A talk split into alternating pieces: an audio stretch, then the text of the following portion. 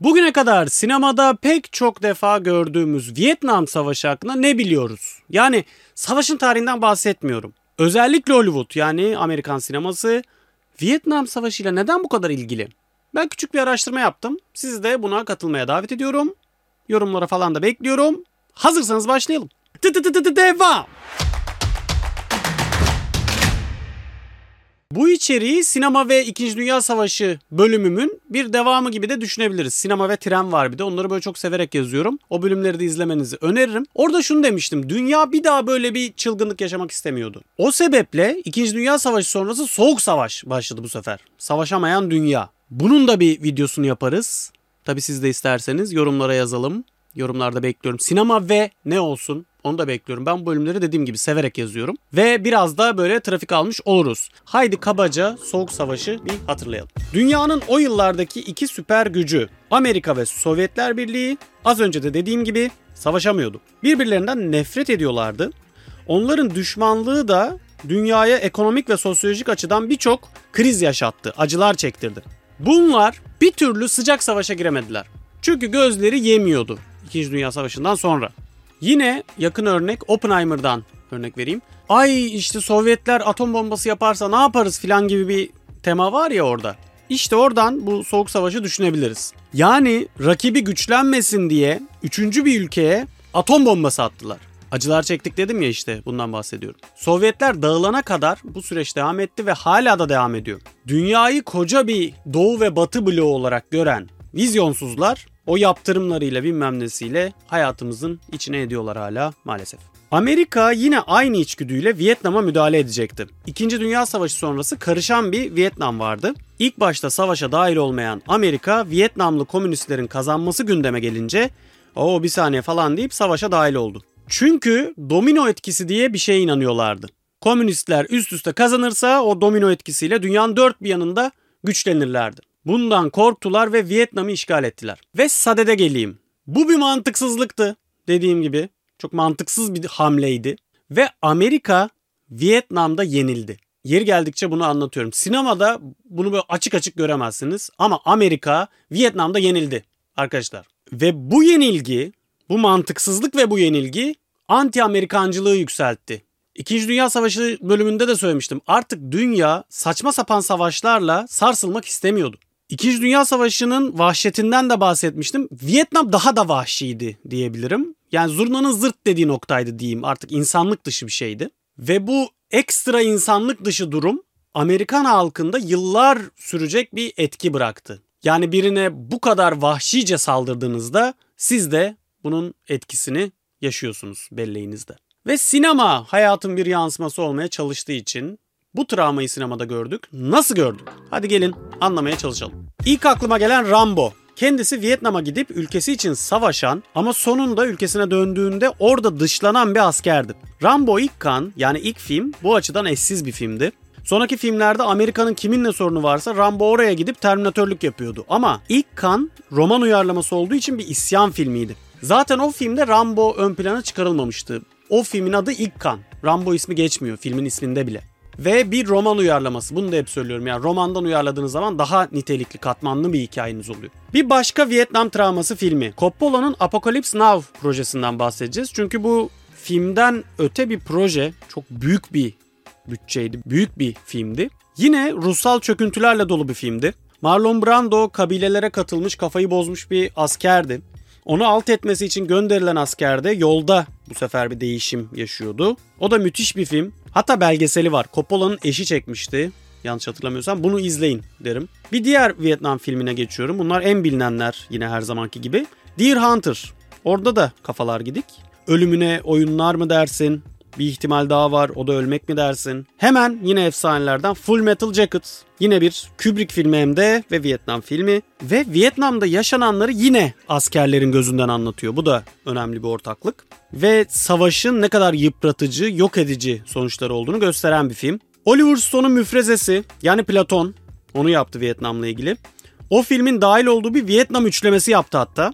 Müfreze başta olmak üzere bu üçlemede yine tarihte kendine iyi bir yer buldu. Ben bu filmi pek hatırlamıyorum ama yine bir savaş eleştirisi ve yine aynı konu başlıklarının olduğu bir film olduğunu hatırlıyorum.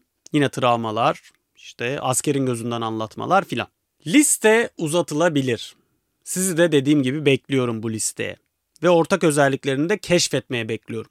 Ben şuraya gelmek istiyorum. Vietnam filmlerinin genel özelliği Amerika'nın üzerine vazife olmayan işlere bulaşması, bunun yanlışlığı ve buradaki bu bütün korkunç durumu vurgulamasıydı.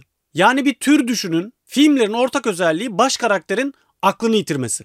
Arkadaşlar. Bunların hepsinde böyle. Ve bu tarz tasarımlar öyle oturup anlaşarak yapılmıyor. Yani yönetmenler bir araya gelip abi ne yapıyoruz? Askerler işte filmde şey yapsın akli dengesini yitirsin. Tamam Vietnam türü yazıyoruz. Öyle bir şey olmuyor.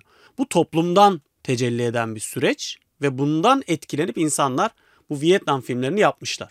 Bu milyonlarca insanı ilgilendiren bir travmaydı. Aynı Rambo filmindeki ilk kandaki o efsane tiradı açın bakın derim. Orada da bir isyan vardı. İşte bizi gönderdiniz oraya saçma sapan bir şey için mi? Buraya geldim ben ucube oldum falan gibi bir şeyden bahsediyordu. Aşağı hatta linkini bırakırım videosunun filan. Aynı o tirattaki gibi. Bu böyle bir şeydi. Vietnam travması. Ve bu türün bir özelliği daha bunu yaparken yani bu kadar şeyi anlatırken yenilgiyi açık açık göstermediler. Hatta şöyle bir bilgiye ulaşmıştım zamanında. Nereden bunu öğrendim hatırlamıyorum. Amerikan halkının büyük kısmı Vietnam'da kaybettiklerini dahi bilmiyor. Ya yanlışsam lütfen düzeltin. Tarihe geçmiş bir yenilgi sahnesi var mı? Normalde zafer sahneleri çok böyle destansı olur falan ya oraları çok hatırlarız. Bir çatışmayı bilmem neyi filan. Tarihe geçmiş onların kaybettiğini gösteren bir sahne var mı? Show business böyle bir şey çünkü bu arada. Ha, olmayabilir dersiniz ama olamaz. O öyle bir şeyse onu göstermeli. Ha bir de unutmadan Hair müzikali mesela müthiş bir film, bir müzikal. O da o travmayı göstermiyordu pek belki ama Barış'a bir övgüydü. Onu da izlemenizi öneririm. Benim çok sevdiğim bir film. Arkadaşlar Vietnam'da Napalm Strike gibi korkunç saldırılar yapıldı. Yani insanları yakarak öldürdüler. Savaş 21 yıla yayılan hem Kuzey hem de Güney Vietnam'dan milyonlarca insanın hayatını kaybettiği tarihin en kanlı olaylarından biri oldu. Savaşa müdahale eden ülkelerden en büyük kaybı Amerika verdi. On binlerce asker öldü. On binlercesi yaralandı. Kolunu bacağını kaybetti. Bir de filmlerdeki gibi binlerce artık kaç bin asker bilmiyorum. Psikolojisini bozdular o insanların yani. Onların onlar için artık hiçbir şey eskisi gibi olmadı. Bu savaş 70'lere kadar sürdüğü için de televizyon çağına denk geldiği için de dünya kısmen de olsa buna bir tanık oldu. Buraya kadar söylediklerim tamamı Vietnam'da geçen filmlerdi genel olarak. Ama içinde Vietnam geçen filmlerde izledik. Hala da bunları izliyoruz ve diğer savaş filmlerine nazaran bunlar böyle destansı filmler değil. Çünkü savaş filmleri destansı olur, muazzam filmler olur. Bunlar pek öyle değil. Tekrar söylüyorum. Kendilerinden fakir olana, güçsüz olana karşı kaybettiler. Ve savaşın geride kalanlara yaptığı o yıkıcı etkiyle hani bir kişi bir aileyi, bir toplumu etkiledi bu yayıldı, bunun saçmalığı tartışıldı yıllarca ve bu yıkıcı etkiyle yüzleştiler. Bir yandan New Hollywood gibi akımlar yüceldi. Ana akım sinema kendini eleştiriyor filan derken yeni savaş filmleri geldi bu sefer. Hurt Locker gibi saçmalıklar izledik. Roma hikayeleri anlatıldı bir dönem. 90'larda bu çok yükseldi. Gladiator falan hatırlarsınız. O hikayeleri böyle daha mitolojik şeyleri anlatıp bugüne nazire yapan böyle hibrit filmler izledik. Peki bir şey soracağım. Benim izlediğim bir tane film, birçoğumuz da izlemişizdir kesin. Günaydın Vietnam. Hmm. Ee, Robbie Williams'ın oynadığı Good Morning Vietnam hmm. falan diye böyle radyo programı yapıyordu yanlış hatırlamıyorsam askerlere moral versin hmm. falan diye. Ama mesela o filmin bu eksende nerede durduğunu hiç hatırlamıyorum. Bir eleştiri var mıydı orada? Yok muydu? Hatırlayanlar varsa gerçekten yazarsa sevinirim. O filmin çünkü garip bir neşesi vardı. Hani savaş filmi o kadar neşeli olmamalı şimdi geri dönüp düşününce ama akışını hatırlamıyorum gerçekten. Çocukken izlemiştim bayağı oldu. Ben ben de dediğin gibi bir film hatırlıyorum aşağı yukarı. Benim de çok oldu. Hatırlayanlar lütfen yorumlara yazsın. O biraz ayrı noktada duruyor olabilir dediğin gibi. Ama burada tabii şey yine geçerli. İnsanlar yıkılmış psikolojik olarak. Bunları nasıl düzeltebiliriz? Good morning Vietnam falan olabilir. Devam etmeden de ama şunu söyleyeyim yani ben şey demiyorum. Bu film bu türdür. Bunlar tek tiptir falan demiyorum. Ama çok bilinen Vietnam filmlerinde bir ortaklık var. Devam. Vietnam filmlerinin bir diğer özelliği iyi olmalarıydı. Mesela ben bir Vietnam filmi düşündüğümde aklıma geldi. Aa diyorum çok iyi filmdi ya falan diyorum. Çünkü Vietnam filmleri sinemanın en büyük can damarlarından birine sahipti. Bu bölümde bahsetmek istediğim diğer konu da buydu arkadaşlar. travma dedik değil mi? Düğüm yani. Paradoks. Açmaz.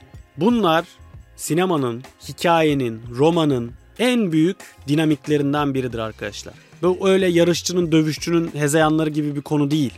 İnsanlık dışı, vahşet dolu bir tarih orada duruyordu. Çok da uzak değil bu arada. Hala şahitleri aramızda geziyor. Vietnam Savaşı ve ardından gelen filmler bize şunu gösterdi. Eğer yeterince korkunç bir hikayen varsa ne derseniz deyin işte yani vahşi dedik, korkunç dedik, travmatik dedik bilmem ne. Böyle bir hikayen varsa bundan çok iyi film olur. Hollywood gibi suya sabuna dokunmayan bir utancını siyasi bir olayı 20 sene 30 sene sonra 50 sene sonra ancak dile getiren bir sektörde bile bu tip filmler taşları yerinden oynatır. Arkadaşlar katılırsınız katılmazsınız. Bence Hollywood'un en iyi savaş filmleri Vietnam filmleri oldu. Çünkü başkasının yaşadığı şeyi anlatmadılar bu sefer. Bu bir Roma hikayesi falan değildi. Birebir kendilerinin yaşadığı ve dediğim gibi çok fazla tartışma içinde barındıran bir tarihsel mevzuyu anlattılar. Tabii ki bundan çok fazla insan etkilendi, öldüler, psikolojik olarak etkilendiler, bir toplum etkilendi. Onların anısına da bir saygı duymak lazım herhalde. Hem bu filmlerde hem de bundan bahsederken. Yani iyi film çıkar bunlardan dedim de bir de o tarafını düşünmek lazım. Ve sinema ve Vietnam konusunda hala filmler yapılıyor. Sizin de örneklerinizi yorumlara bekliyorum. Bugün Made in Vietnam yazan ayakkabımız var. Çok tezat değil mi? Neden yani? İşte Vietnam Savaşı da bence bu kadar saçmaydı. Sizi yorumlara bekliyorum. Bu kadar. Bitti. Görüşürüz.